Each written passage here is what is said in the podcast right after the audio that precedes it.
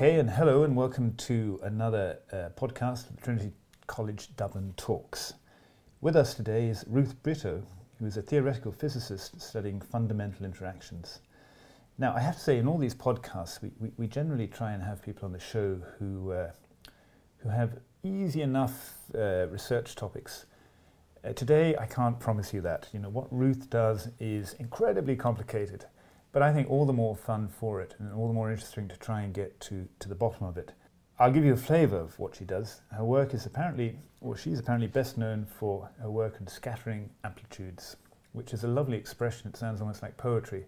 But I'm hoping Ruth, and welcome Ruth first of all. Thank you.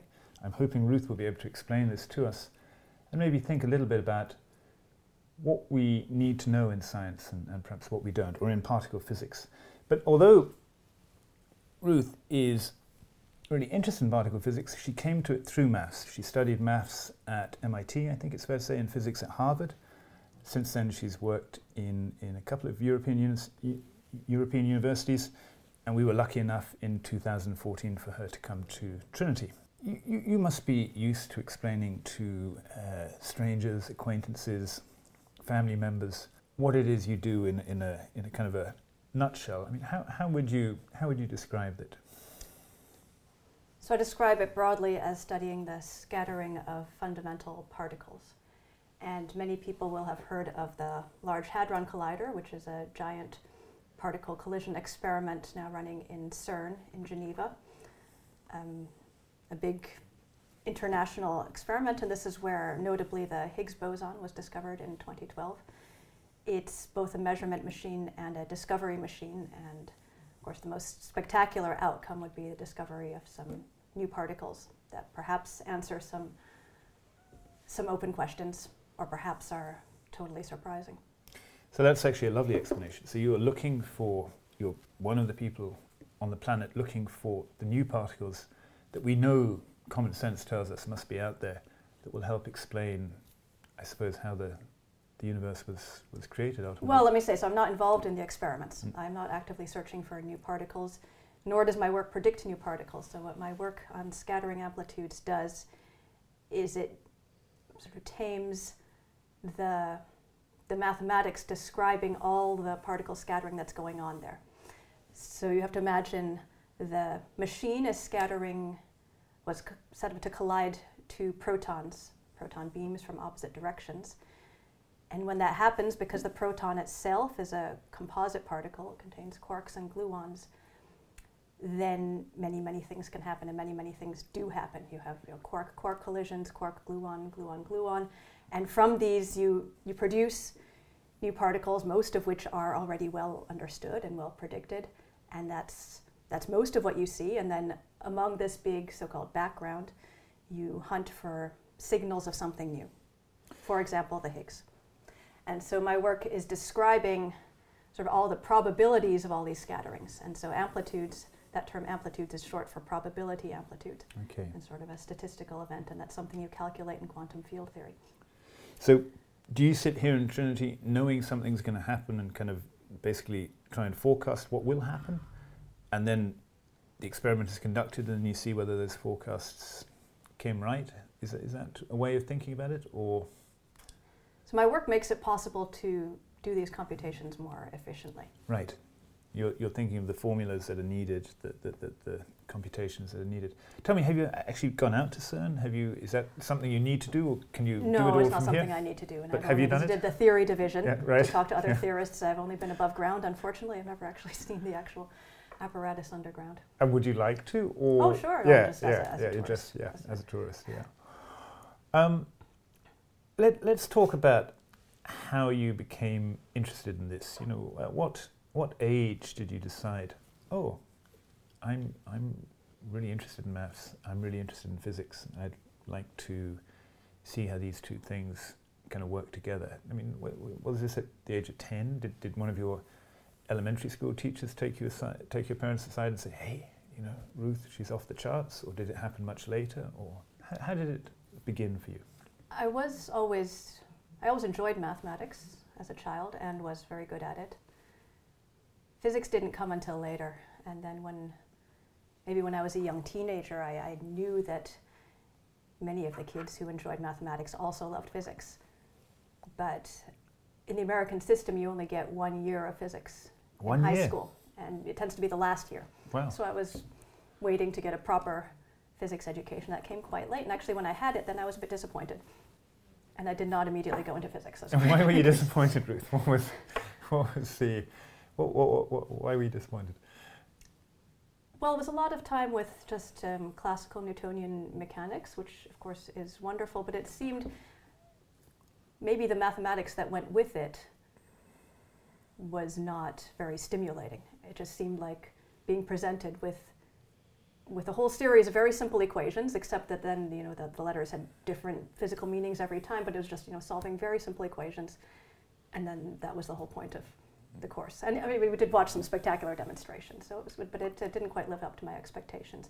I guess meanwhile, I had been reading on the side some some books for lay people about particle physics, and so I thought, you know, the whole story of the 20th century, the discovery of quantum mechanics, and the discovery of all the various particles and a series of experiments. I thought that was that was great, but I didn't connect that to my education, and so I didn't start in physics. It wasn't until halfway through my undergraduate course when some friend said, you know, well, a good mathematician should actually know some quantum physics. that I decided to take quantum physics. And you know, in the American system, you're very free to, to pick and choose. Mm. In addition to the, the minimum degree requirements, I was studying all kinds of different things on the side, just individual courses. And so I took a quantum physics, and, and then I was hooked.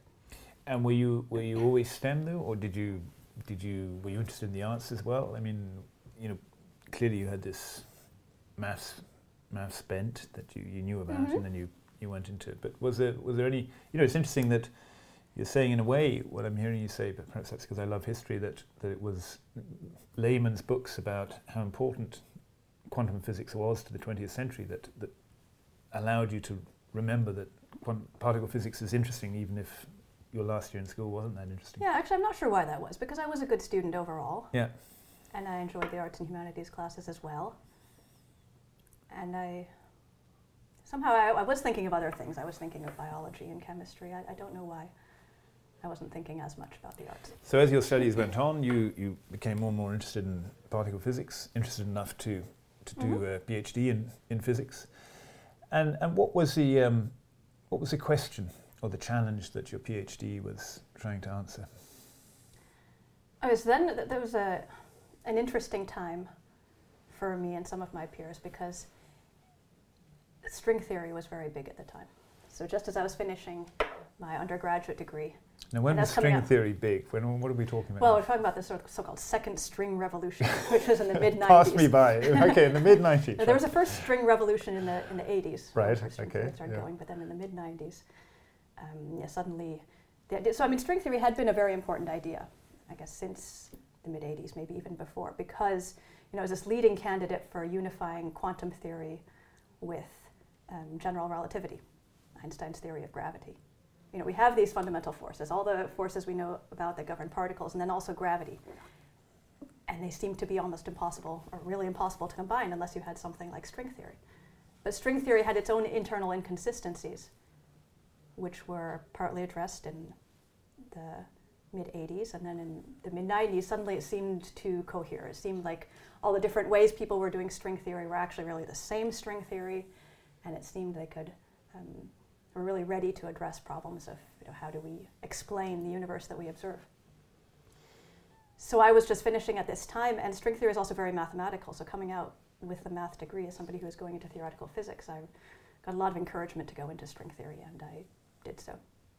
Tell me a little bit about how a modern mathematician works. I mean, are you are you using computers or are you uh, do you basically have a full scrap piece of paper and a pen and you know you're, you're writing down for you know where Both, do you, where you, both. is Computers it? are important. Yep, computers are important, but it is still And in fact, I, I wish I had a better programming background than I do, because it's, I think it's useful for all mathematicians and And- theoretical physicists. Wh- Where, where do your where, where does your thinking come from? Where, where do your ideas come from? I mean, is it as likely to come from a walk in nature or cycling on a bike, or do you have to really sit down and say, "Now I'm going to think for the next three hours about this this topic at hand"? I'm, I'm very interested in the creative process of something as abstract as what you do? Yeah, for me, it doesn't come from a walk in the woods, although Mm. it probably helps my general well being. Hmm. But no, it comes from thinking, especially from discussion, Okay. from talking with Yeah. people who are, are thinking about similar things but coming with different experience. And with that discussion, uh, because obviously, I mean, the, the community of particle physicists who are really good at maths, with a, you know, betting in string theory, th- th- there must be a fairly small group of people. Uh, do you do you meet from time to time and discuss, or is it over the phone, or is it by, by email and kind of chat groups? Or you know, how how does that Yes, all discussion? of the above. All of the above. Okay. Mhm. Yeah. Yeah. Yeah. Uh, So it is, it is really helpful to travel somewhere and to, yeah. to sit for a week with people doing similar things at a workshop. So, And d- does it ever feel lonely that, that so few other people understand what it is that you do? well, I imagine it's similar for most academics. I think there are some, and this is kind of, I suppose, we're, we're talking as it happens uh, on the 60th anniversary to the week of the publication of a, an article by a guy called C.P. Snow, who bemoaned the fact that there were two cultures in Britain. One was the science community and one was the arts community. And uh, he gave a, a very stark, I mean, the, the essay is full of nonsense, but he gave a very stark um, example, which is that if you go to a dinner party, pretty much everyone at that dinner party will expect you to be familiar with Shakespeare, at least know who he was and be able to name a couple of plays and a few quotes. Whereas very few people would write you off as an ignoramus if you didn't know the second law of thermodynamics. And I suppose that's what I'm thinking. Like you're right that you say, I'm sure you're right, that, that it can be lonely for all kinds of academics. But if you're a, a legal uh, uh, academic or a history or even you know some of the other sciences are more accessible and discussed I suppose quite quite regularly. But your field it seems to me when it's discussed is generally discussed in a kind of a, a sense of awe. No one will ever challenge it or ask about it. They just they just take it as given. It's it's it's different it's not part of the public discourse That's true. I wouldn't be able to be challenged. But I mean, on the topic of two cultures, I'm not sure how it is in the arts, but I, I wouldn't find it easier to talk to most scientists than to talk to a layperson. Right. Because, I mean, the yeah, knowledge is just so it's that, that abstract. Yeah, yeah. So that's that's that's very You need to be a physicist who knows what quantum field theory Mm. is. so that we can that's start brings me back to my point about it perhaps being lonely. That, you know, that there aren't That's a huge right, but that's why I imagine it's similar for. I don't know. I, I don't know what it's mm, mm, what it's like, like. so much to be. I mean, if you're a laboratory scientist, do other scientists? Would other scientists be able to relate to what's going on in your lab? Do you think it, science communication, I suppose, is, is part of my field of communication? Is I Mhm. mean, do you think it's important that the public understand science? Do you think there's a big deficit, or do you think the level of understanding is kind of adequate? No, no, absolutely. People should understand more about science. I mean, even I should understand more about what happens in, in other branches of science. It Well, can be very hard, for example, to understand even, even basic points about genetics. I think everybody needs to understand, I mean, what makes uh, a scientific result strong rather than just being a splashy headline.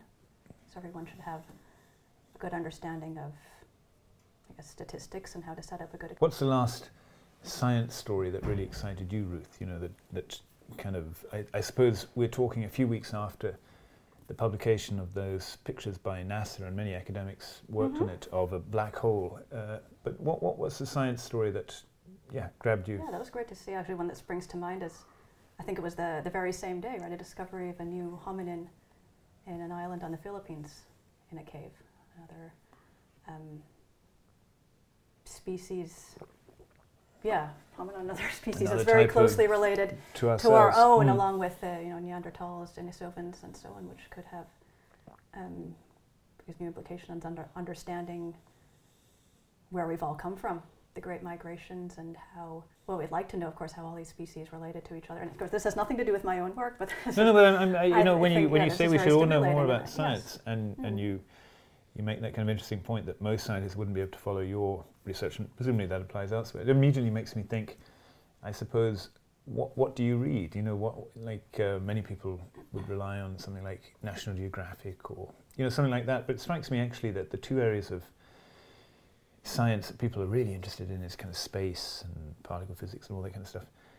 And then the environment. And there isn't Mhm. actually a good journal, a good magazine like The Economist or like the you know that, that people people would read. Maybe there's a maybe there's a gap in the market there to create a something like the New Scientist, but less. But I mean, also do some, you some, get- some really basic things. I mean, thinking about genetics, I mean, this is elementary things, but it's you know surprisingly difficult for people to remember or understand about dominant and recessive genes and what that actually means as traits are passed on from parent to child. Yeah, because it's I suppose genetics for many people wasn't taught in school, was it? You know, if you're if above a certain age, you I, I No, for example, I mean, Yeah. I, I have uh, three children and two of them are twins, and so I mean, people are wondering, are they identical? And then a lot of people don't even really know what that means, and what does it really mean. It can also yeah, mean yeah. different things, and I don't know if that's necessarily important, but it certainly is some real life science that I think is um, be better if people were more conversant on. So, just to kind of uh, wrap up, I'm, I'm curious what if you could, because I'm still trying to get to in this podcast what it is that a mathematician, which in Mhm. a sense you are, what, what, what, what your day looks like. You know, what what is uh, what is the do you do you work on one problem at a time? Do you have something that you're working on right now that that kind of takes up a lot of your time, or do you work on several projects at, at once? Can you, in the morning, do this, in the afternoon, do that, in the evening? You know, kind of have several. That's possible, but it is better to take more time to focus on something. So I, I do have a few projects at the moment, but they're they're very closely related. And what what, what what's the the theme, the gist of those projects? The theme is to um, understand these scattering amplitudes in terms of, uh, well, or sort of to characterize them in terms of new and unexpected mathematical relations. So when I said I was computing scattering amplitudes, the the way to do so that we teach to well to teach to advanced postgraduate students has been well known for a long time and it's been tested over the centuries. But what those of us who work on it are doing is not so much implementing that as improving upon it because we need to because the old method, while it's robust, is is just too weak computationally to keep up with the needs of, say, the LHC experiment. So what we found is uh, just by looking at these mathematical objects in a new way, first of all, we can get the results um, much more simply than before, and sometimes this is a real surprise, has been on some occasions. And so we can find it more simply, and then we want to do two things. Then we want to exploit that simplicity to compute them better, really head towards writing new software. And the other thing is we want to understand where this is coming from. What does it mean that we can understand these numbers, these mathematical functions very simply? It must mean something about some new scientific principle that hasn't been appreciated yet. So that's where you're heading. You're headed Yes. towards a new principle. That's what you would like That's to right. So uncover. I'm also, I'm Yep. also studying mathematics along with the latest physics research. Great. You, you, I think, am I right in thinking you recently won an ERC, European Yes. Research Council grant? Um, is that to fund this, this research, or is it? Yes, yes. So, w- how will that change what you do? How will that help what you do? Oh, it's enabled me to, to hire a small research team. Great. hire some Yeah. postdocs and students who work on related topics and to have these uh, stimulating discussions with. So you have now a, I yeah, a team of people around you, a team band of band of brothers and sisters. Great. Ruth Britto, thanks very much for, for joining us on the podcast today. Thanks oh, thank again. you very much for the opportunity.